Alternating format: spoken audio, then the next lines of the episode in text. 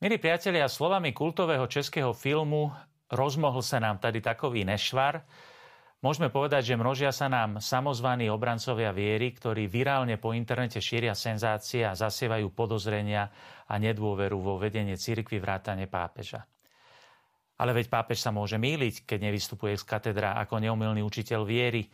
Aj kňaz či biskup sa môže v niektorých veciach míliť, hovoria. Nie sú predsa nedotknutelní a nekritizovateľní a teda môžeme ich kritizovať. To všetko je pravda. A sme svedkami toho, ako sa práve táto nedotknutelnosť nevyplatila a ako vďaka nej niektorí predstavitelia cirkvi zneužívali svoju duchovnú moc a úrad. Diskusia v cirkvi je dôležitá, ale tu sa ide do druhého extrému. Dávajme si pozor na skupiny v cirkvi, ktoré doslova žijú z kritizovania, z pochybňovania a podozrievania. Pasujú sa za skupiny pravoverných, ktorí bráňa čistotu viery pred blúdmi – Založia si webovú stránku či občianske združenia a samozvane vystupujú v mene katolíckej cirkvi len preto, lebo sú jej členmi. V cirkvi však nie je daná autorita ochraňovať vieru zverená každému, kto sám seba považuje za kompetentného to urobiť. Nedávno som napísal blog, v ktorom nezdielam virálne sa šíriace názory, že počas špeciálnej synody biskupov o Amazónii sa vo Vatikáne diala modloslužba a oficiálne sa začal do cirkvi šíriť synkretizmus. Niektorí veriaci z týchto skupín a s týmto spôsobom myslenia sa e, do mňa pustili ako osy, obvinili ma zo všetkého možného, dohovárali mi, aby som sa obrátil a podobne. Na tom by konec koncov nebolo nič zlé, diskusiu vítam a trpezlivo som odpovedal na námietky a viedol som dialog. Ale paradoxné na tom je to, že čo ukázala aj tá diskusia, že považujú svoje názory za neomilné a kto ich nezdiela, je heretik, ktorý zišiel z cesty. Tu sa ukazuje, že sa stavajú do pozície garantov práve viery, ktorú chránia aj pred samotnou církvou. A to je problém. Pred rokmi som založil tento projekt v kontexte najprv ako blog a potom ako túto reláciu v televízii Lux Team zámerom. Zistil som však, že nie je v našich silách odpovedať na všetky nezmysly, ktoré denne brázdia internetom za ochotnej spolupráce mnohých našich katolíkov. Mohli by sme to robiť na plný úvezok. Často nemajú veriaci zlú vôľu ani úmysel. Naopak snažia sa zaplniť duchovné a intelektuálne prázdno. Naučili sa ešte v časoch komunizmu brániť vieru proti nevercom a samozrejme v ilegalite v podzemí. A tak si neuvedomujú, že nevedomky asistujú v podzemí internetu metúcim ideológiám, ktoré pokrivujú zdravú nábožnosť a zdravé učenie katolickej cirkvi. Nesmieme zabúdať na Božie prikázanie. Neprerieken škrivé svedectvo proti blížnemu svojmu musíme byť veľmi zodpovední pred Bohom, lebo budeme súdení nielen za každé slovo, ktoré vyjde z našich úst, ale aj za každý článok, za každý komentár, za každý prejav neúcty, osočovania, znevažovania, hoď aj pod nejakým nicknameom, za každé zdieľanie informácie na internete. Keď ste za komunizmu narazili na náboženskú literatúru, bolo to ako poklad či perla, o ktorej hovorí Evangelium. A boli ste ochotní obetovať sa, aby ste ju mohli mať, a boli ste ochotní riskovať, aby ste ju šírili ďalej. Lenže dnes si katolík neuvedomuje, že veľká časť toho, čo nájde s katolickou tematikou na internete, nielenže nie je perla či poklad, ktorý má šíriť, ale je to odpad, pokazené zvyšky zdravého učenia, nakazené manipuláciou, nevedomosťou, povrchnosťou a neraz nainfikované ideológiami a často politickými záujmami. Ak si myslíte, že na touto témou je vhodné sa zamyslieť, Vítajte pri ďalšej časti našej relácie v kontexte, ktorej sa, v ktorej sa snažíme odhaľovať omily dneška. Tento sa zdá byť zvlášť rafinovaný, pretože sa predstavuje ako tá istá snaha odhaľovať omily. V skutočnosti však zamotáva do omylov ešte rafinovanejšie, pretože to robí pod rúškom hľadania pravovernosti. Vítajte pri sledovaní našej relácie.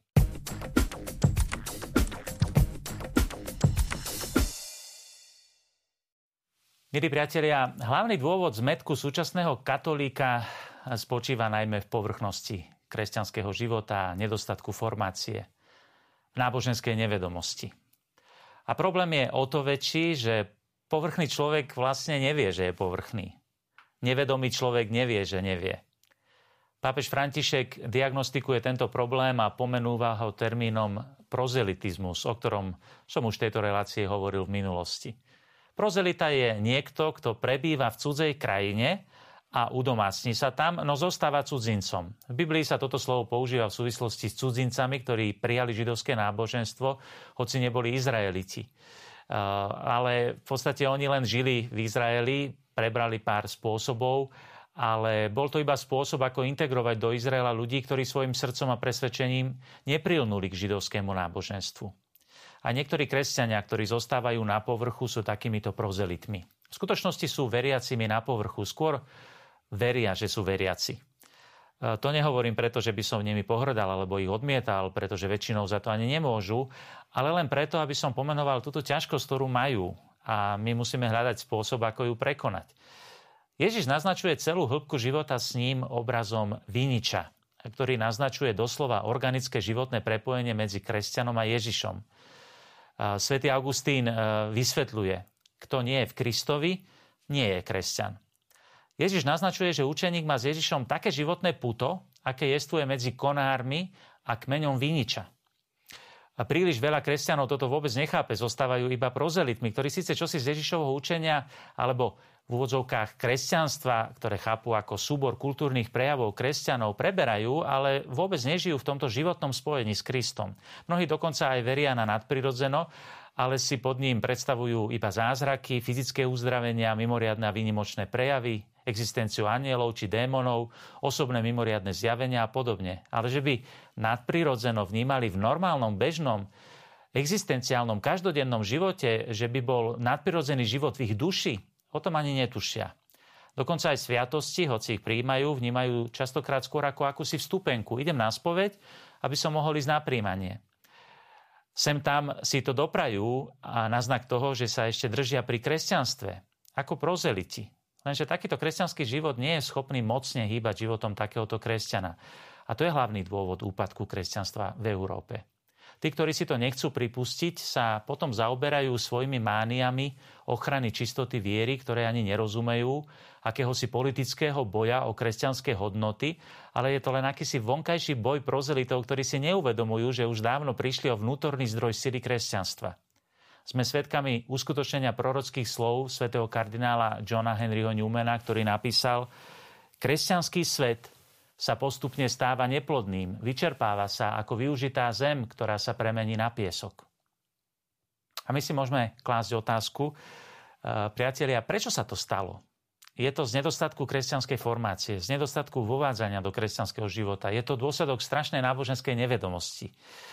Jeden z najosvietenejších súčasných znalcov duchovného života, karmelitánsky kňaz, vynikajúci teológ a svetec, autor jedného z najkompletnejších diel o kresťanskej spiritualite, blahoslavený Eugen Mária od dieťaťa Ježiša civilným menom Andri Grialu, to pomenoval presne. Ak chceme v našej dobe rozšíriť medzi ľuďmi duchovný život, potom ako jeho prvú prekážku musíme odstrániť náboženskú nevedomosť. Jedno z najvážnejších ziel našich časov. Táto nevedomosť nenecháva v temnotách iba 100 miliónov pohanov, ktorým ešte nezažiarilo svetlo Evanielia, ale aj tisíce ľudí okolo nás, v našich mestách, tam, kde sa najviac popularizujú vedy. Pre touto nevedomosťou nie sú uchránené ani vzdelané vrstvy. Nebojíme sa to tvrdiť. Väčšina vzdelaných ľudí pokračuje, ktorí sa vyhlasujú za neveriacich, vlastne nevie o zjavenej pravde takmer nič. A tí, ktorí zostali verní náboženskej praxi, sa zasa z vyučovania, ktoré prebehlo niekedy dávno, možno ešte v detstve, odniesli iba niekoľko morálnych zásad, ale takmer žiadnu vieroučnú pravdu, z ktorej by mohol ich duchovný život čerpať. Ako všetci z ich prostredia odišli aj oni na štúdia a potom začali pracovať. A stali sa z nich právnici, priemyselníci, lekári, obchodníci, profesori alebo umelci, ale ako takí aj myslia, konajú a žijú z času na čas, možno aj pravidelne sa predvedú ako kresťania a splňa si nejakú vonkajšiu náboženskú povinnosť. Avšak očia svojho dospievania v podstate nikdy nenadviazali skutočný kontakt so zjavenou pravdou. Nikdy o nej nepremýšľali svojou dospelou mysľou a svoju, svoju dušu a osobný život nikdy nepostavili do Kristovho svetla. A takých náboženské vzdelanie a kresťanský život zostali pod úrovňou ich všeobecného rozhľadu a profesionálnej formácie. Výsledkom je, že ich dušu obsadilo prirodzeno a ovláda ich na úkor nadprirodzena. Viera a tradíciou zachovávané kresťanské zvyky zostávajú, ale hlboký život chýba. Ich kresťanstvo je bez poznania a teda bez sily nemôže mať reálny vplyv na ich ľudské myslenie a činnosť. Otec Eugen to nazýva anemická chudokrvná viera alebo viera bez krvi, ako keď do končatiny prestane prúdiť krv. Ako ten konár, do ktorého neprúdi životodárna miazga z kmeňa a stáva sa z neho suchá ratolesť. Takíto kresťania zostali zvlášť bezradní aj počas pandémie, pretože aspoň tých pár vonkajších prejavov viery na Veľkú noc či na Vianoce im bolo upretých. Oveľa odolnejší boli tí, ktorí majú bohatý vnútorný život, vedia zostať kreatívne napojení na Krista aj za stiažených podmienok, ba dokonca sa veľmi plodne zapojili do služby a pomoci spoločnosti a potom nemajú problém pri odstránení vonkajších prekážok nadviazať na riadny cirkevný život. Pán Ježiš hovorí v podobenstve o viniči – Každú, otec každú ratoles, ktorá na mne neprináša ovocie, odrezáva a každú, ktorá ovocie prináša, čistí, aby prinášala viac ovocia. Vy ste už čistí pre slovo, ktoré som vám povedal. A to znamená, že jediný spôsob, akým to prekonať, je ohlasovať náuku. Tak to e, interpretuje svätý Jan Zlatoustý, ktorý hovorí, e, keď hovorí, ste čistí pre slovo, ktoré som vám povedal, čiže ste už prijali slovo náuky. Pán Ježiš nás neposlal v prvom rade vyslovať sviatosti, ale najprv učiť. To je aj prvý úrad pre kňazov či biskupov. Primum officium, ako to pomenoval už Tridentský koncil. Blahoslavený Eugen vysvetľuje, aby viera zostala živá v duši a činná v živote, musí byť dostatočne poučená a dostatočne silná, aby dokázala čeliť všetkým ohrozujúcim kvasom a doliehajúcim tlakom – Svoju úlohu v duši môže plniť iba vtedy, keď poznanie, ktorého sa jej dostáva, je úmerné sile a kultúre ducha svojho nositeľa. Ak sa jej nedostáva výživy v tejto dobrej miere, sotva môže uniknúť zrúteniu a ešte skôr takto veriaci nemôže ašpirovať na hlboký duchovný život.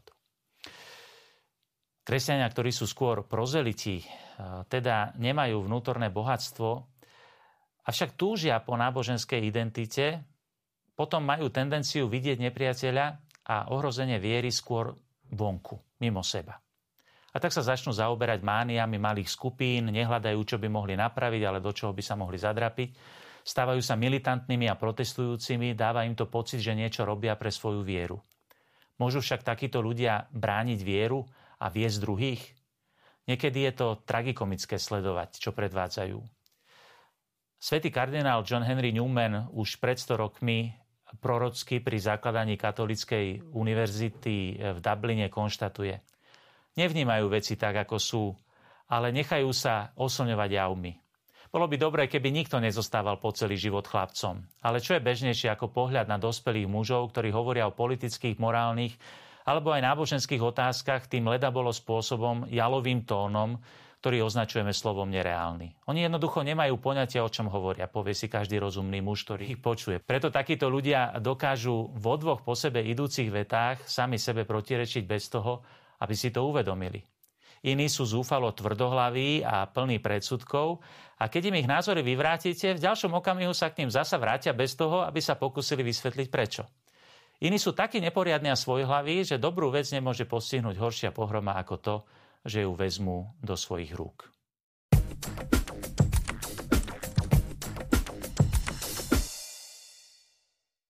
Milí priatelia, kresťanská formácia by sa mala diať v cirkevných spoločenstvách pod autoritou cirkvy, v cirkevných inštitúciách, cirkevných školách, na fakultách, univerzitách, vo farnostiach, v diecézach.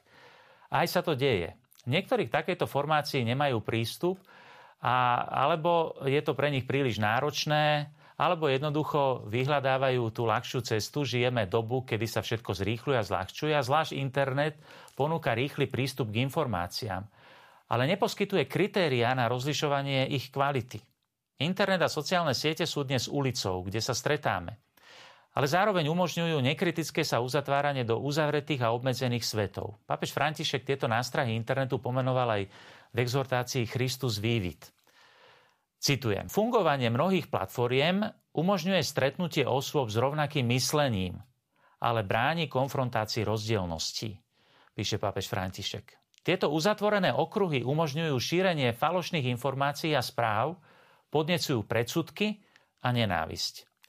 Ak sa niekto na niekoľko rokov uzavrie do takéhoto uzatvoreného názorového priestoru, milí priatelia, bez možnosti sa konfrontovať, tak sa ľahko dostane do zajatia ideológií, zvlášť keď mu predtým chýbala dôsledná kresťanská formácia. A to neplatí len o mládeži, ale platí to aj o dospelých. Nedávno mi telefonoval eh, jeden môj farník, ktorý hovorí, svoje deti som uchránil pred internetom, ale svoju mamu dôchodkyňu nie. Kresťanom zmetený mediálnou virtuálnou realitou, ktorá neraz nahrádza skutočné dianie v cirkvi, nie je často veľmi čo vyčítať, keď zostanú zneistení a zmetení. Je pochopiteľná aj obava mnohých pred ideologickým progresívnym kultúrnym tlakom niektorých lobby. Ale isté militantné a obranné tendencie v cirkvi sú naozaj nebezpečné a robia množstvo zla v cirkvi.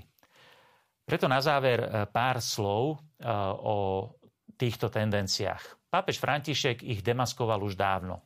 Aj teraz počas pandémie v knihe Opäť snívajme. Veľmi ma mrzí, že táto kniha ešte stále nevyšla na Slovensku.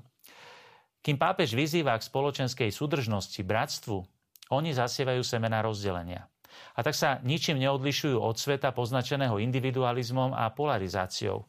Niekedy sa podobajú na farizejov, ktorí doslova striehnú na každé slovo, aby podchytili v reči a mohli za niečo obviniť. Pápež hovorí, že pod zástavou obnovenia starého alebo reformy niektorí vedú dlhé reči alebo píšu nekonečné články, aby e, ponúkli doktrinálne upresnenia alebo vyhlásenia, ktoré odzrkadľujú iba mánie malých skupín. Iste využívajú aj reálnu krízu viery, zmetku zložitej pluralitnej spoločnosti, povrchnosti vo viere. Lenže oni sami sú neraz tiež stále veľmi povrchní a slabí vo viere, čo sa prejavuje v ich defenzívnom, bojovnom a úzkostlivom postoji. A keď slepý vedie slepého, obaja spadnú do jamy. To, že nie je jednoduché pre úprimného veriaceho katolíka sa zorientovať v zložitej dobe, je pochopiteľné. Musíme dorastať na to, aby sme mohli v dnešnej dobe byť svetkami Evanielia. A to je proces, cez ktorý musí prechádzať stále každý z nás. Pápež František v knihe Opäť snívajme v rozhovore upozorňuje, že u týchto bojovníkov však zaráža ich arogancia.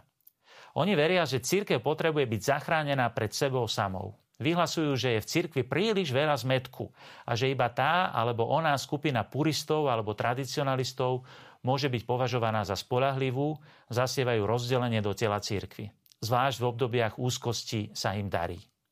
Vytvárajú systematicky neistotu vo svedomiach, aby sa im potom ponúkli ako zdanliví ochrancovia. Tí, ktorí sa domnievajú, že iba tá alebo oná skupina môže byť považovaná za spolahlivú, zasievajú rozdelenie do tela cirkvy, píše pápež František. A potom hovorí, že zostávajú na balkóne, kým reálny život plinie dolu pod nimi. Podobne ako politici sa neštítia pred ničím, aby vybičovali úzkosť až do nepríčetnosti a aby sa potom ponúkli ako ochrancovia. Takto robia aj títo neraz aj s osobnými politickými či spoločenskými alebo osobnými ambíciami. Sú to ľudia s izolovaným svedomím, píše pápež František. Je to práca pokušenia zlého ducha, ktorý nás chce odviesť duchovne od spoločného tela a ktorý nás privádza k tomu, aby sme sa uzatvorili do vlastných záujmov a náhľadov prostredníctvom podozrievavosti a nedôvery. A toto pokušenie nás napokon premení na zabarikádovaných, dotklivých, lamentujúcich ľudí, presvedčených, že len my poznáme pravdu.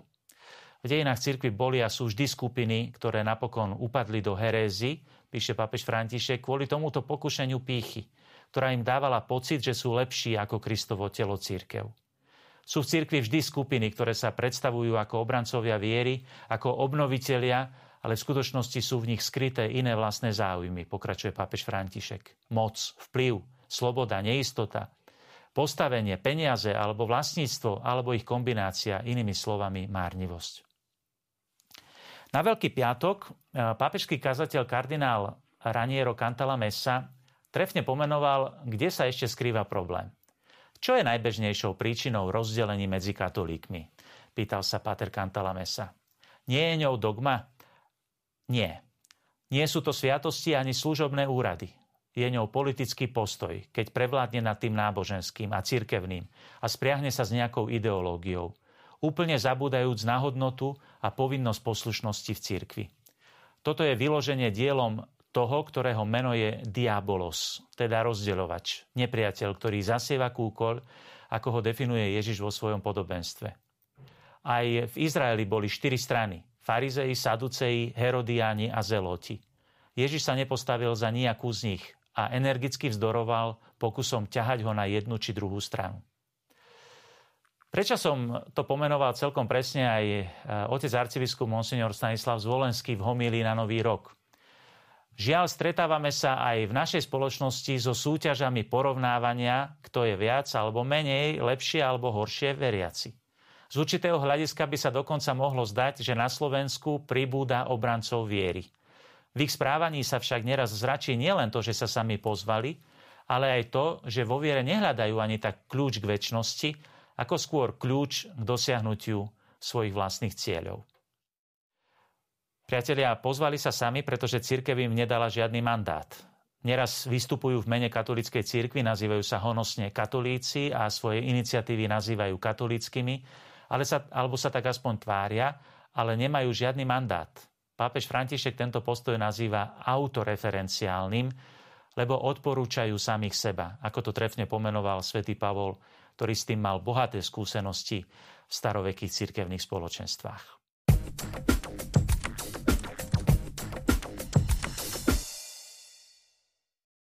Priatelia, skupiny samozvaných obrancov viery často hovoria, že všetkých možno kritizovať a treba poukazovať na nedobré veci, ak sa v cirkvi dejú. Ale sami majú tú vlastnosť, že ostrakizujú tých, čo s nimi nesúhlasia. Beriete im totiž agendu, na ktorej je postavená ich základňa fanúšikov, podozrievavosť. Isté, pápeža možno kritizovať, ale možno s ním aj súhlasiť. V mojom článku o Pačamame Odsudzujem samozrejme každý druh modloslužby, ale nesúhlasím s tým, že sa počas synody nejaká modloslužba uskutočnila. Môžeme hovoriť v niektorých veciach o nerozvážnosti. Niekto môže nesúhlasiť, môžeme diskutovať, ale ostrakizovať niekoho, lebo má iný názor, než si prečítajú na svojich obľúbených weboch, ktoré sa samozvane pasujú za obrancov viery, to už sú známky ideologického myslenia, ktoré nemá nič spoločné s úprimným racionálnym hľadaním pravdy, ktoré by malo byť katolíkovi vlastné. A to som si iba dovolil súhlasiť s pápežom, ktorý sa k udalosti vrátil opäť v knihe Snívajme v kapitole o izolovanom svedomí, kde doslova hovorí, napríklad na synode o Amazónii v Ríme v októbri 2019, povedal pápež, niektoré skupiny církvy a ich médiá urobili reportáže o prítomnosti domorodého obyvateľstva, pričom tomu dali úplne pokrivenú interpretáciu. To, čo bolo krásne na tej synode, úcta k domorodej kultúre a prítomnosť domorodcov na modlitebných liturgiách, bolo prekrútené s nepodloženými obvineniami z pohanstva a synkretizmu, povedal pápež. Hoci sme to mohli vo vnútri synody len ťažko vnímať, vonku nechybali neporiadky. Hnev izolovaného svedomia okamžite vyrazí vpred s nereálnymi predpokladmi a pristúpi k manichejskému fantazírovaniu, ktoré rozdeľuje svet na dobrých a zlých, kde sú oni samozrejme vždy na strane dobrých, a vyústi to do rozličných druhov násilia, slovného, fyzického a tak ďalej. Totiž istý rakúsky mladý tradicionalisticky ladený katolík Alexander Čuguel ktorý sa v Ríme v tom čase zúčastňoval na konferencii o národnom konzervativizme pravicových národne konzervatívnych politikov, nabudený a rozhorčený ráno vošiel do kostola, zobral sošky a hodil ich do blízkej rieky Tiber. Prečo potom nehodil do rieky aj obelisk, ktorý stojí na námestí svätého Petra? Veď aj obelisk je pôvodne bôžikom, v ktorom egyptiania uctievali solárne božstvora. Ale to ťažko vysvetlíte povrchným ľuďom, ktorí sú posadnutí svojimi obľúbenými mániami. Humbuk spustili najmä odporcovia pápeža Františka. A kto chce vidieť problém, nájde ho. Kto chce sa byť, palicu si nájde. A kto má predsudok, ten nájde vždy dôvody. Podobne sa spustila mediálna panika, keď pápež Jan Pavol II pri jednom medzináboženskom stretnutí z úcty poboskal Korán. Bolo to spontánne gesto, neveľmi premyslené. Hneď sa spustili obvinenia zo synkretizmu či relativizovania viery v Krista. Isté, bolo to nerozvážne a nevhodné gesto. To sa môže povedať a bodka. Ale spustiť vlnu spochybňovania a podozrievavosti voči pravej viere svätého Jana Pavla II. to je mánia. Pretože pre každého, kto ho aspoň trochu pozná, je očividné, že žiaden taký úmysel nemal. Pri čítaní životopisu rodičov svätej Terezie z Lizie, svätého Ľudovíta Zélie Martenových ma zasiahli slova ich životopisu františkánskeho pátra Piata, ktorý, ktorými charakterizoval atmosféru života katolíkov vo Francúzsku 19. storočia. Pokiaľ ide o kresťanský plameň, je živý iba na povrchu, skôr jagavý než hrejivý a skôr protestujúci ako vnútorný. Rodina Martenových bola iná, išla na hlbinu a vychovala najväčšiu sveticu moderných čias. Často bojujeme, protestujeme, ale málo priťahujeme. Vidíme nepriateľov vonku, ale nevidíme vlastnú povrchnosť. Zodpovedných za úpadok viery vidíme mimo nás, ale nevidíme našu duchovnú nemohúcnosť, povrchnosť, nedostatok kreativity. Bojujeme proti ideológiám, ale naše deti nepoznajú katechizmus a prvým svetým príjmaním končia svoj duchovný život. Posudzujeme tých druhých a nie sme preniknutí milosrdenstvom, ktoré je najbožskejšou vecou v cirkvi. Staviame sa na barikády proti nepriateľom cirkvi, ale nedokážeme zostúpiť k službe druhým. Priatelia, nepreberajme tento bojovný a militantný tón tých, čo chcú viesť kultúrne, politické a náboženské vojny, ale podľa príkladov veľkých kresťanských duchov zapojme sa do súťaže svetonázorov a s istotou, že kresťanstvo má v sebe príťažlivú a neporaziteľnú silu Božieho Syna, ktorý všetko priťahuje k sebe.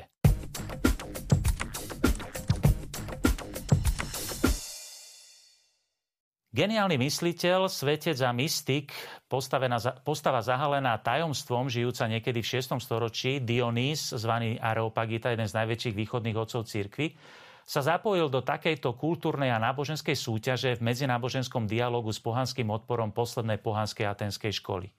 Proklos chcel skriesiť helenizmus nielen filozoficky a kultúrne, ale aj nábožensky. V tej dobe to bol asi najväčší nepriateľ kresťanstva. Dionizová odpoveď je geniálnou kresťanskou syntézou, ktorá očarovala najväčších duchov ako svätý Tomáš Akvinský, Jan Skríža, Gregorios Palamas alebo Edita Štajnová. Zakončím teda Dionizovými slovami. Ja som nikdy nepolemizoval ani s Grékmi, ani s inými, nakoľko som presvedčený, že dobrým mužom stačí, ak môžu spoznať a povedať pravdu, ako ona skutočne je. Je teda zbytočné, aby sa ten, čo hlása pravdu, škriepil s tými alebo onými. Veď každý si robí nároky, že vlastní kráľovú mincu, kým možno má len falošný obraz čiastočky pravdy. A ak vyvrátiš toto, ďalší a ďalší sa budú škriepiť o tej istej otázke. Ale ak sa správne vykonala argumentácia a je nikým nevyvrátiteľná, Všetko to, čo je iné, bude odmietnuté neporaziteľnou stabilitou autentickej pravdy. O tomto presvedčení som sa nikdy neusiloval hovoriť proti Grékom ani proti nikomu inému, ale stačí mi, a Boh nech mi to dopraje, aby som najprv uvidel pravdu a potom, čo ju spoznám, aby som o nej hovoril ako treba.